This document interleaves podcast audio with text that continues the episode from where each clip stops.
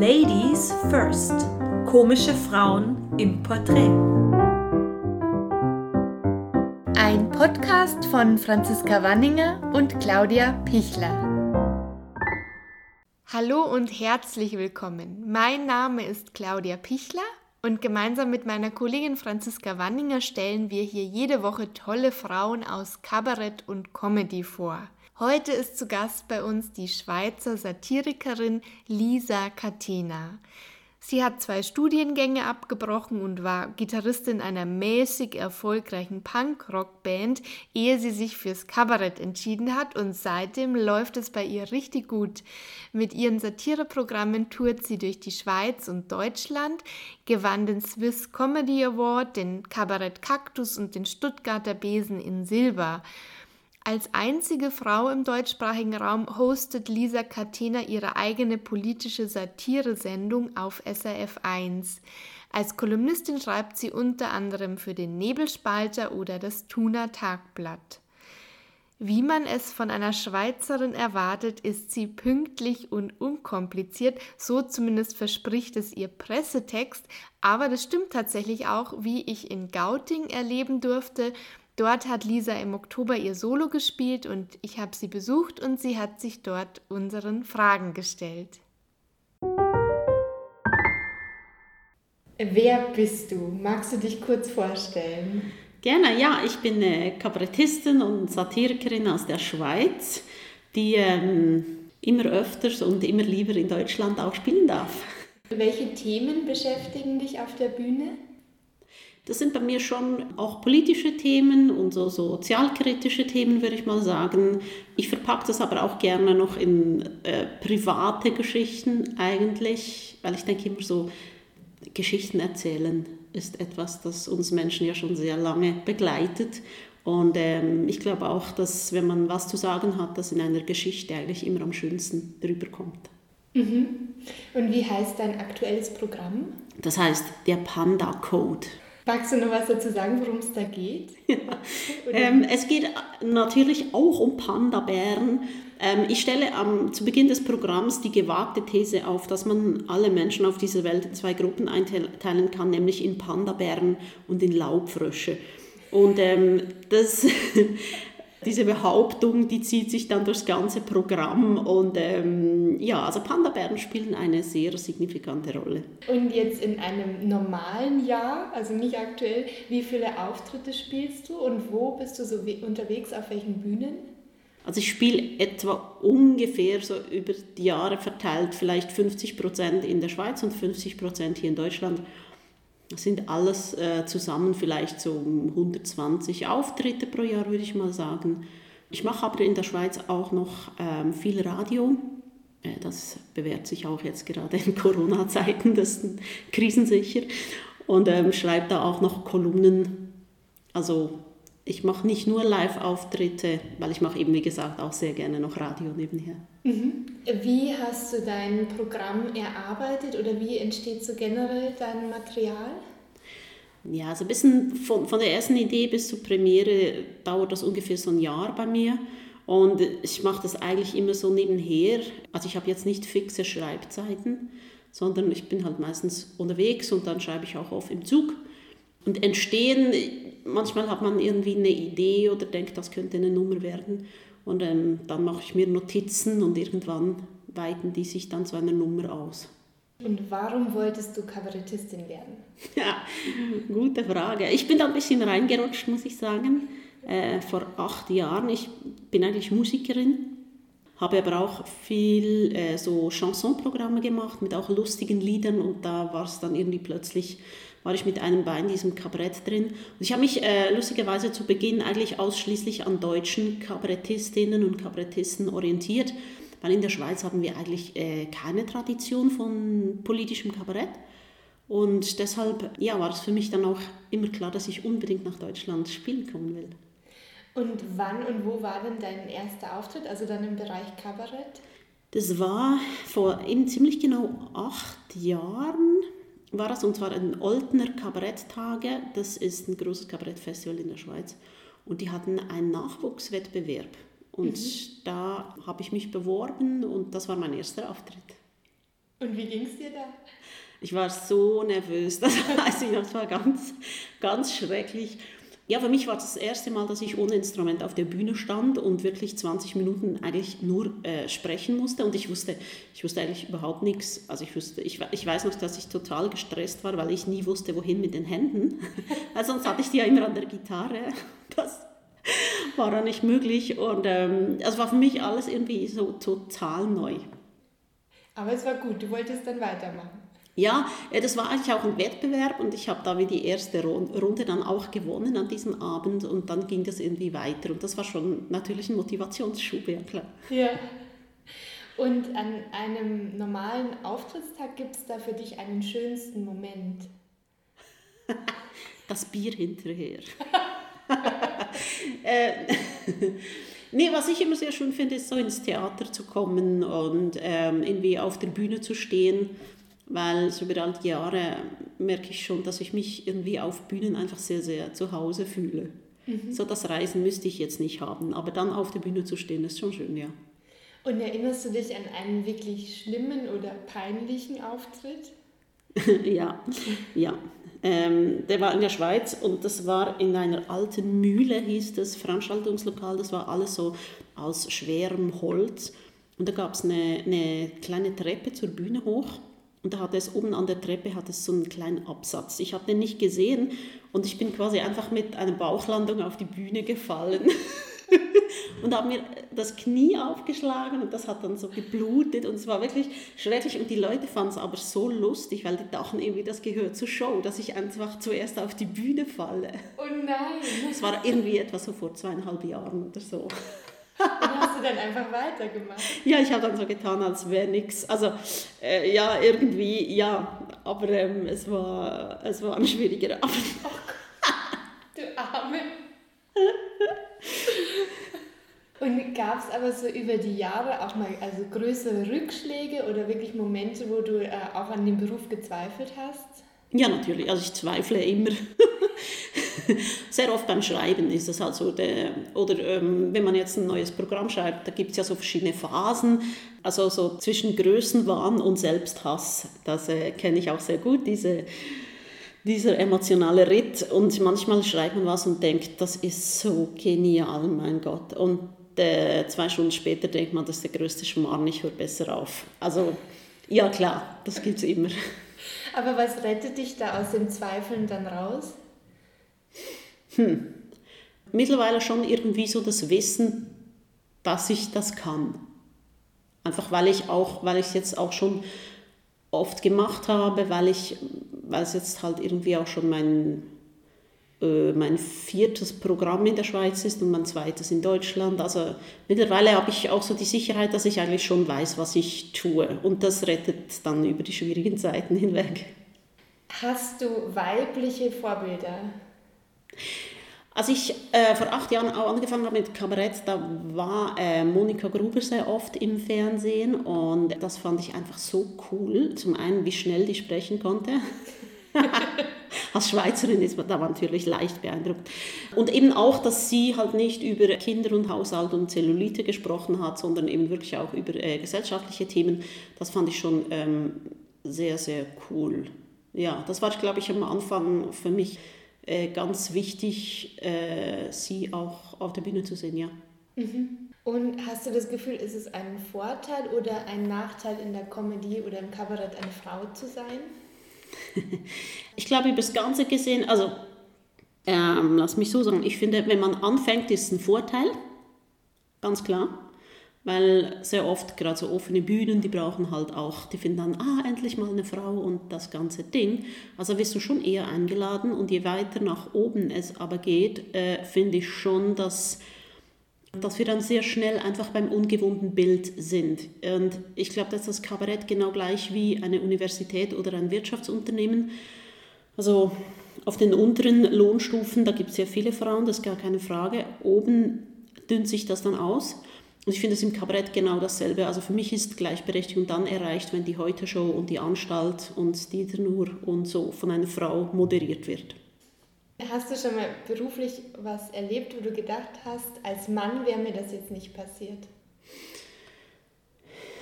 Ja, denke ich schon, also was, was mir immer wieder auffällt, ist, dass sich oft Leute rausnehmen, so ein bisschen sozusagen, ja, ja, das war jetzt schon gut, aber das kannst du sicher noch besser. Also so das, wie sagt man dem, also so ein bisschen das großmütige, ähm, also das, der väterliche Ratschlag. Mhm. Ich kann mir nicht vorstellen, dass den Männer so oft kriegen. Und was dann so im Internet ist natürlich so einfach die Bewertung des Äußeren, wo ich auch denke, ist bei Männern weniger der Fall. Mhm. Also klar. Hast, hast, du auch das Gefühl, dass Frauen immer noch anders bewertet werden auf der Bühne als Männer? Auf der Bühne weiß ich nicht. Sehr schwierig zu sagen. Ich habe immer wieder solche Diskussionen mit auch Kolleginnen. Und eine gute Kollegin von mir hat mal gesagt, als Frau musst du besser sein. Und manchmal denke ich, ja, das stimmt. Und, aber was sicher, also was sicher äh, Tatsache ist, dass gerade so im, im Netz oder irgendwie Kommentare über ein Plakat, wie du da ausschaust, das ist schon immer mehr Thema, ja klar, als bei Männern. Mhm. Das Äußere. Und wie gehst du mit Pressekritiken um? Gab es schon Kritiken, die dich wirklich auch verletzt haben oder dir lange nachhingen? Ja, das gab es schon äh, immer mal wieder. Also jetzt einfach irgendeine Journalistin oder ein Journalist äh, was geschrieben hat, wo ich fand, das ist ungerechtfertigt. Aber ich glaube, mit dem äh, sind wir alle irgendwann mal konfrontiert in unseren Karrieren, wo du denkst, ey, ähm, ja, wo jemand zum Beispiel seine persönliche Befindlichkeit über irgendwas äh, quasi mehr zum Thema macht als die Qualität. Das nervt mich dann schon echt. Denkst du darüber nach, was du auf der Bühne anziehst? ja, schon. Also ich, äh, ich mag sehr gerne Anzüge und deshalb trage ich die auch auf der Bühne. Also ja, ich finde das schon schön, wenn man sich auf der Bühne auch irgendwie so, nicht einfach so, wie man irgendwie das Altpapier rausstellt oder so, einfach irgendwie im Trainingsanzug auf die Bühne latscht. Ja, finde ich schon schön. Warst du im beruflichen Kontext schon einmal Sexismus ausgesetzt oder bist du sogar sexuell belästigt worden? Ja, und zwar von einer Frau. Ich hatte auch mal einen MeToo-Moment und das war vor einer Frau, also verbal halt. Und äh, ja, das fand, äh, fand ich schon als ziemlich scheiße, muss ich sagen. Was hat die gesagt? Ja, einfach so Komplimente unter der Gürtellinie und so. Okay. Ja. ja. In einem Moment, wo wir irgendwie alleine waren. Es war in einer Aufnahmesituation im Radio. Ja. Mm, was würdest du einer Frau, die mit Comedy oder Kabarett anfangen möchte, was würdest du dir raten? Ähm, im Moment wahrscheinlich sucht ihr noch einen anderen Beruf. das hättest du ihr vor einem Jahr gesagt. ja, genau. Ja, also wenn man es machen will, soll man es machen. Ich finde aber auch, man sollte Kunst nicht irgendwie so zu hoch hängen. Also ich komme aus einer Künstlerfamilie und ich finde oft, dass auch irgendwie so die künstlerische Tätigkeit also idealisiert wird. Und ich finde, das ist nicht, das ist einfach ein harter Beruf und das ist ein anstrengender Beruf. Und der kann wunderschön sein, aber er hat eben auch ähm, zum Beispiel sehr langweilige Seiten. Und ich finde es einfach ein Beruf wie jeder andere auch. Also ich glaube, ich würde jemandem raten, der anfängt, einfach ein realistisches Bild unseres Berufes zu haben. Mhm. Hast du selbst äh, in der Branche früher äh, Unterstützung erfahren oder auch heute noch? Und wenn ja, eher von Männern oder eher von Frauen? Eigentlich von beiden. Also ich war ja vorher eben, wie gesagt, Musikerin und da war schon irgendwie ein viel harterer Umgang miteinander. Ich glaube auch einfach, weil es weniger gab für alle. Also der Konkurrenzkampf ist da einfach sehr größer. Ähm, war natürlich damals auch so die Zeit, wo das ganze Musikgeschäft irgendwie auch zusammengebrochen ist. CD-Verkäufe und so. Und ähm, im, im Kabarett und in der Comedy empfand ich das dann eigentlich alles total schön, ähm, weil ich fand, ich wurde eigentlich von Anfang an total nett aufgenommen, ähm, sowohl in der Schweiz als auch in Deutschland und immer, ich habe eigentlich nur, bisher nur nette Kolleginnen und Kollegen getroffen, die auch sehr unterstützend waren, ja, total. Mhm. Gerade in Bayern. Aber vielleicht kannst du generell noch dazu was sagen, wie der Unterschied ist zwischen der Schweiz und, und Deutschland, äh, wie da deine Erfahrungen sind, weil du kennst ja beides gut. Mhm. Also du machst auch in der Schweiz auf Schweizerdeutsch dann? Ja, in der Schweiz spiele ich auf Schweizerdeutsch ja. und hier versuche ich mich an Hochdeutsch. ähm, ja, Unterschiede, also es wird immer, oder ich werde immer gefragt, weißt du, ob irgendwie der Humor ein anderer ist. Das finde ich zum Beispiel überhaupt nicht. Was ich lustig finde, in Deutschland muss man eigentlich immer, wenn man um 8 spielt, um 6 da sein und dann gibt es Soundcheck und dann spielt man. Und in der Schweiz muss man immer bereits um 5 da sein, weil es einfach eine Stunde länger dauert, bis man irgendwie mal angekommen ist und dann ein bisschen zusammen geredet hat und dann fängt man irgendwann mal mit Soundcheck an und dann isst man und dann ist halb acht und dann musst du zuschauen, dass du schnell auf die Bühne kommst. ja, und was, was echt ein Unterschied ist und das auch ein Grund, weshalb ich so gerne äh, eben in Deutschland auch tätig bin, ist halt einfach, wir haben in der Schweiz nur ein Fernsehen, das eine immer kleinere Comedy-Abteilung hat. Und in Deutschland habt ihr halt einfach so geile TV-Formate und Radiosendungen. Gerade der Bayerische Rundfunk hat ja wirklich sehr viele schöne Sendungen. Und ähm, da gibt es einfach so viel mehr Möglichkeiten. Mhm. Förderst du selbst Nachwuchskünstler oder Künstlerinnen im Speziellen? Ja, ich hoffe doch. Also ich, äh, die Radiosendung, die ich in der Schweiz habe, da ähm, haben wir immer ein, eigentlich eine Nachwuchskünstlerin oder Künstler, der einfach bei jeder Sendung gibt es so wie einen Slot. Und in der Schweiz wird immer gesagt, wir haben kein politisches Kabarett und schon gar keine Frauen, die das machen und so. Und komischerweise hat es in meiner Sendung eine Frauenquote von 60 Prozent mindestens. Und ähm, da sind eben auch junge Nachwuchsleute dabei. Und das geht wunderbar, wenn man ein bisschen will und sucht und die Leute fragt, machst du mal was? Weil das kannst du hier und du hast auch eine Redaktion, die dich unterstützt, falls du irgendwas, eine Frage hast oder so. Und dann geht das wunderbar. Man muss sich einfach ein bisschen bemühen. Könnte sich in der Branche irgendwas ändern, um es jungen Künstlern oder Künstlerinnen zu erleichtern? Ich würde vielleicht sagen, dass man die Leute von Anfang an anständig bezahlen soll. Das würde sicher sehr helfen. Ähm, und dass man dann nicht auf den Nachwuchsbühnen einfach ein Bier spielen geht. Ja, ich verstehe auch, die, also ich denke, den, die Redaktionen der Sendungen, das ist halt schon der größte Flaschenhals, der es eigentlich gibt. Aber ich verstehe auch äh, die Sender, die sagen, ja, wir brauchen Zuschauer, wir, äh, müssen, wir müssen irgendwie auch nach Quoten funktionieren. Und deshalb ähm, laden wir halt etablierte Leute ein, weil das ist die bessere Werbung für uns. Ich sehe das, aber ähm, ja, natürlich ist es schwierig reinzukommen. Was ich, also was ich vielleicht jungen Künstlerinnen und Künstlern raten würde, ist, ist wirklich auch rauszustechen. Also nicht, nicht versuchen, das zu machen, was alle anderen machen, sondern was ganz anderes. Weil wenn du das machst, was alle anderen, dann nimmt dich keiner wahr. Und da sehe ich irgendwie so ein, sehr oft, ähm, wenn ich junge Künstlerinnen und Künstler mir anschaue, dann sind auch von den Themen her, die sie beackern, doch sehr oft einfach dasselbe. Und da mhm. frage ich mich immer, äh, ja, macht es euch doch einfach, stecht doch raus mit wirklich was Originellem.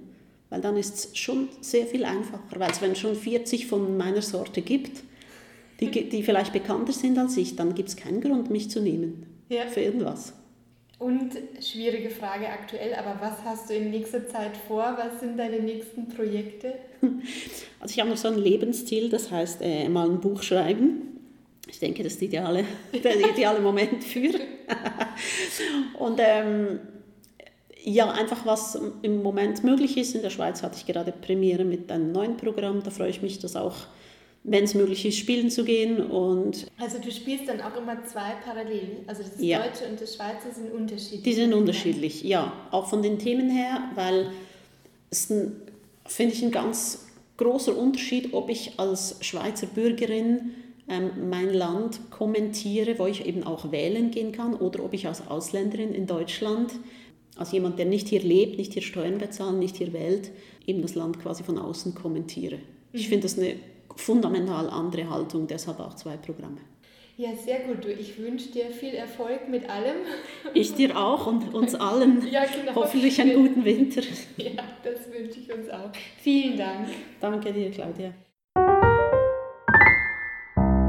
Vielen Dank für das wunderbare Interview. Wir würden uns sehr freuen, wenn ihr diesen Podcast abonniert und natürlich weiterempfehlt. Außerdem findet ihr Ladies First auch auf Instagram mit vielen tollen Fotos zu den aktuellen Folgen.